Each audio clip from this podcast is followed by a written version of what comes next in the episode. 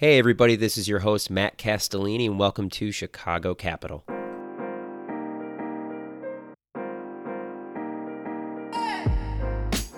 Neil, thank you so much for hopping on Chicago Capital. I really appreciate you taking the time. Yeah, hi, Matt. I'm really excited to be here. Um, first off, I just got to say, viewers can't see uh, because we, you know, we're not doing video, but you have like incredibly, incredibly uh, bright white teeth. So kudos to you. I got to say, your dentist is doing God's work over there. My sister's a dentist, so it's all right. Well, I mean, tell your sister she's doing a damn good job. all right, sounds good. Um, well, okay. So that aside, uh, we'd love to hear about what you are working on. Uh, I'll let you take it away. Yeah. So uh, this is A1 Logic. It's a company I started based on a new uh, patent that I created uh, for a new technology that stops data breaches, even if you have malicious insiders, compromised devices, and compromised um, networks. And it's because it protects data at rest and in transit, and most importantly, in use. And so it's it's basically stopping data breaches. It's an enterprise security product, and it's in beta. And basically, the next step is to scale. And it's really exciting because it's I have a patent on a solution to a problem that every enterprise has that no other products solve, which is the data breach problem. Like you look like two, even I think two, three weeks ago, um, T-Mobile got compromised and they had a lot of uh, customer records that were stolen. Yeah, so this is again, it's such a prevalent issue. I think everybody opens up the Wall Street Journal once a week and sees some blue chip company who's who's you know gotten hit with a data breach, and it's a topic I have not had a single founder or VC on the show to talk about cybersecurity data breaches. So I I have a ton of questions that I'm going to try and limit, but can you talk about what is different about this solution? It sounds to me like it's almost the last line of defense, um, as opposed to maybe a lot of solutions out there that are just trying to stop breaches from happening in the first place. But that could be a completely misinterpretation of the market and your solution. So, what can you walk us through a little bit? Like, what are the biggest differences in your mind between the solution you've come up with and the solutions that exist today in the market that clearly are not ubiquitously uh, working? Yeah. So uh, it's the last thing that I said. It's the fact that it protects data in use. So everybody today is protecting data at rest and in transit. Think of like uh, encrypted files on your computer. That's at rest. Think of an encrypted network connection. That's in transit. But when when the file is open in your computer, that's where every product today fails. So it's like you know when you think about like science, there's solid, liquid, and gas, right? But it's like ignoring one of the three states of matter. You can't do that you need to protect it in all three states. So what I'm doing is protecting it in all three states so that you cannot you cannot get to the data uh, in an unauthorized manner. So this would have actually stopped Edward Snowden at NSA. Um, he walked out with a bunch of sensitive data, right? And this would have stopped him. Malicious insiders. That's what I was talking about earlier. So that makes a ton of sense. I, I, I guess my question is, uh, in since Snowden in the past 10 years. What's your view on kind of the maturation of the market? Like, why hasn't a solution like this um, been implemented before um, in your mind? So, after I got the patent, um, I saw um, other patents from very big companies like uh, Symantec, Intel, McAfee, I think it was, uh, Juniper Networks all these companies they cited my patent as prior art in the area that they're working. So people are working in this area. Uh, and also um, military. So they're also working on something that uses the same concept that i'm using for securing the data but for a different end result. And so they're like oh this is cool. This fits with what we're doing.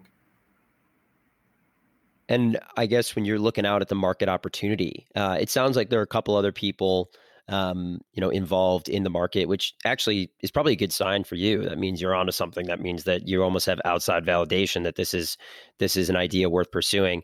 In your mind, you know, is this a winner take all market? Do you think there's it's large enough to support a number of um, you know a number of comparable companies? So I think it can support multiple companies, but the really difficult part is protecting the data without having to modify all the existing programs out there. So think of like Microsoft, like Microsoft Word, for example. Um, you have as the entrepreneur and building a new product you have to bend backwards to fit all the existing software and make all of it compatible or build a product that is compatible with everything that already exists you should not be expecting anybody like microsoft or adobe or anybody else to be modifying their product to fit your security product because the rest of the world is not going to bend backward for you. You have to bend backward and fit for the rest of the world. So um, there are other products out there um, but they don't protect data in use. And there are other products out there, even more, uh, that protect try to protect data in use, but they require you to modify your applications. And if you look at um, just the way the internet came up, it kind of it was like you know there's like you have like a, a bunch of ants, right? So the one ant puts like a, a, pebble down, and then more ants put pebbles on top of that, and eventually you have a mountain. Um, so based on that first pebble, that's the way things stick. Like you, are not going to have a second mountain. People just fix things as it goes and then build on top of it. So, um, based on all of the previous issues and security and the way that the industry and technology evolved, they keep the core. Uh, like for example, let's say Microsoft Word, they they're, they're going to keep that for the most part, um, and you have to make it work with what you're doing. You can't expect the mountain to move for you. So, and again, somebody who's completely kind of a novice in cybersecurity, uh, and I would imagine, you know, probably a lot of listeners are as well. Why does that, what you just described, does that speak to why there are so many cybersecurity breaches nowadays? It feels like, as opposed to even five, six, seven years ago. And it truly does feel like everywhere you look, there are large companies and large swaths of data that are um, that are being breached. Um, I guess it, I'm trying to unpack what has changed or or what hasn't changed from a technological standpoint in the past five years that has caused so many of these instances? So people want computers to be easy to use. That's at the core of it. You know, if your if your product is too difficult to use, they'll turn it off. Um, and so one of the problems is that is the continuum you can say between security and ease of use. Um, the second issue is that I think that criminals have a track record of making a lot of money by doing evil things to people. And so for them it's it, it, it's a viable business. So it's just more validation of their business model as they steal more data and destroy more uh, computers and bring companies you know down and all that uh, it validates that yeah it works and it pays for them. So it, it's just um, people are, are just they're, they're kind of entrepreneurs also but in, in a more in a different way they're they're seeing that there's a business model that works for them, and so they're willing to um, attack people and cause pain in order to get paid. And so the more that that happens, um, the more it's going to keep pushing. And the other thing is that as technology moves faster and faster, and innovation keeps going, um, there's more attack surfaces that people will see attack surfaces meaning you know different nodes in a network or, or different um, could you unpack what that means? Yeah so new products come out. You know like like 15 years ago the cloud wasn't what it is today right? And so now when people go to the cloud they have to think about the cloud being secure or not secure. So just a few weeks ago i think it was microsoft's Cosmos DB um, there was an issue with that and so you know the, the cloud has been sold as you know, give your your data to us in the cloud, and we'll protect for everybody. And we're really good at it. You know, we're a big company. But then um, there's these issues. Now everybody's data is in the cloud, and now if somebody finds one issue with the cloud, um, then you can attack everybody's data in one place. Yeah, I mean it's it's such a fascinating kind of. Um, I don't know. It, it's a problem that I, I'm curious for you. Was there a moment, you know, in the past where you saw a data breach on the news or and you said wow okay like that really shook kind of your understanding of the you know current offerings in cybersecurity and you decided this is a problem you would see if you could solve and then you know you you, you came across this new technology and you filed the patent or is your background in cybersecurity i think we'd just love to hear how you came to this this solution and this ultimately starting this venture yeah so my undergraduate degree is in computer engineering and right when I was, I, I went to University of Maryland, and so in the DC area, um, cybersecurity was getting really big around when I graduated. And the last year of my uh, undergrad, they started this new thing called a cybersecurity degree. And then, you know, like the government was all excited and everybody in the DC area was excited. So then I was thinking to myself, well, this cybersecurity thing looks like it's going to be futuristic. Uh, and it looks like there's a lot there that interests me uh, from my technical interests. So maybe I should look at it some more. So I got really, really, really into it. Like I, I have a blog actually where I, you know, reverse engineered some of the biggest malware out there and looked at ways to attack software and defend software and it's been cited in written books and stuff like that. And so I just did a lot of research. And so I was literally reading the Intel instruction manual for your CPU. It's like a 4,000 page PDF. But I was looking at it from the point of a security guy rather than a computer designer or a CPU designer.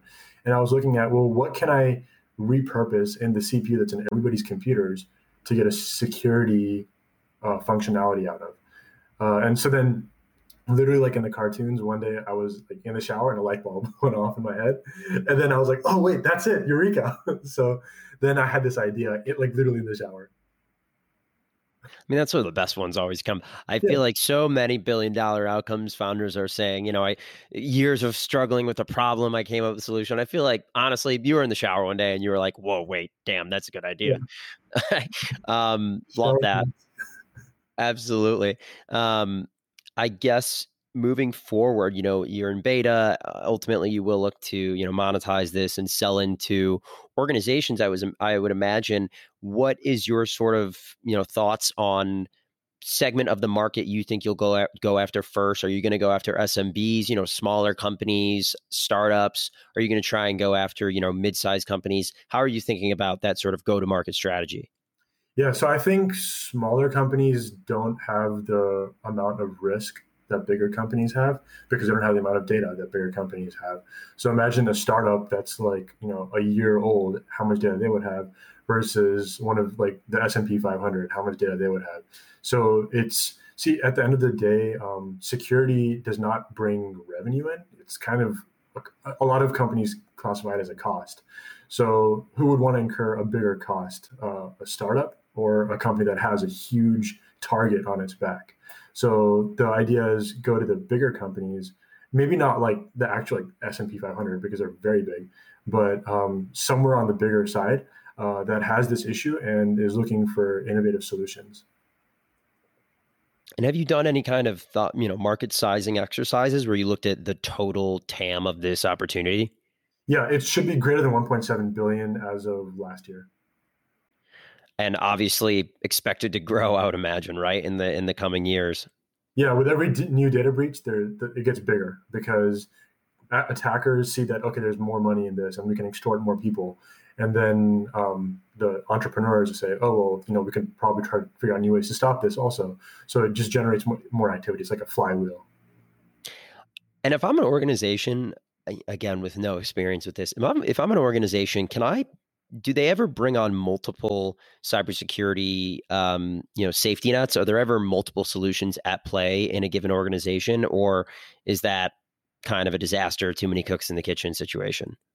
No that's usually how it is actually. It's a great question. It's usually multiple layers of defense um, because it's you don't get to 100% ever. You don't ever get to perfect just like with anything else in life in security um, so you have multiple layers, and it's about managing risk. It's not about saying yes, we're done, check. You know, it's managing risk by having multiple layers of different products and security. So maybe a company would audit who's logging on, and they would track their data, and they would you know use firewalls. So different layers.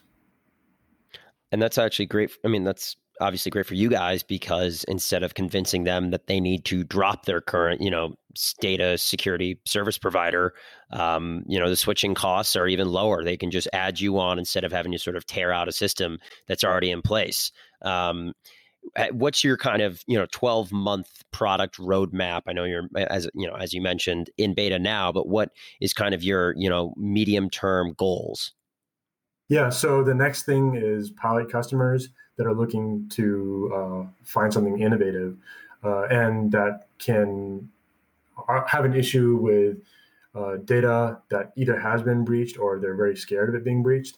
Uh, so yeah, it's it's basically uh, beta customers and people looking to be or customers looking to be involved in the product strategy also, not just saying okay, it's like a it's like a COTS com- commercial off the shelf product, but rather it's something that they can be involved in driving the roadmap so they can kind of tailor to their needs. And so on the funding side, have you taken on any capital, completely bootstrapped? What's kind of your thoughts in terms of fundraising in the next, you know, six to 12 months? Yeah, so uh, we already have some investment from the government and a lot of a lot of personal like savings, uh, and so yeah, uh, funding is definitely a next one of the next things that we need to do because uh, we need to basically we've already proven the the you could say the the, the science or the new the, sh- the shiny part of it. That's already done. The hard part the innovation is done.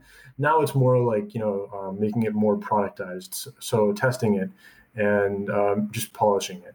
That's what and like integrating it with other uh, systems. So it's not the the, the r&d part anymore. Now it's just um, more of the routine stuff lower risk stuff.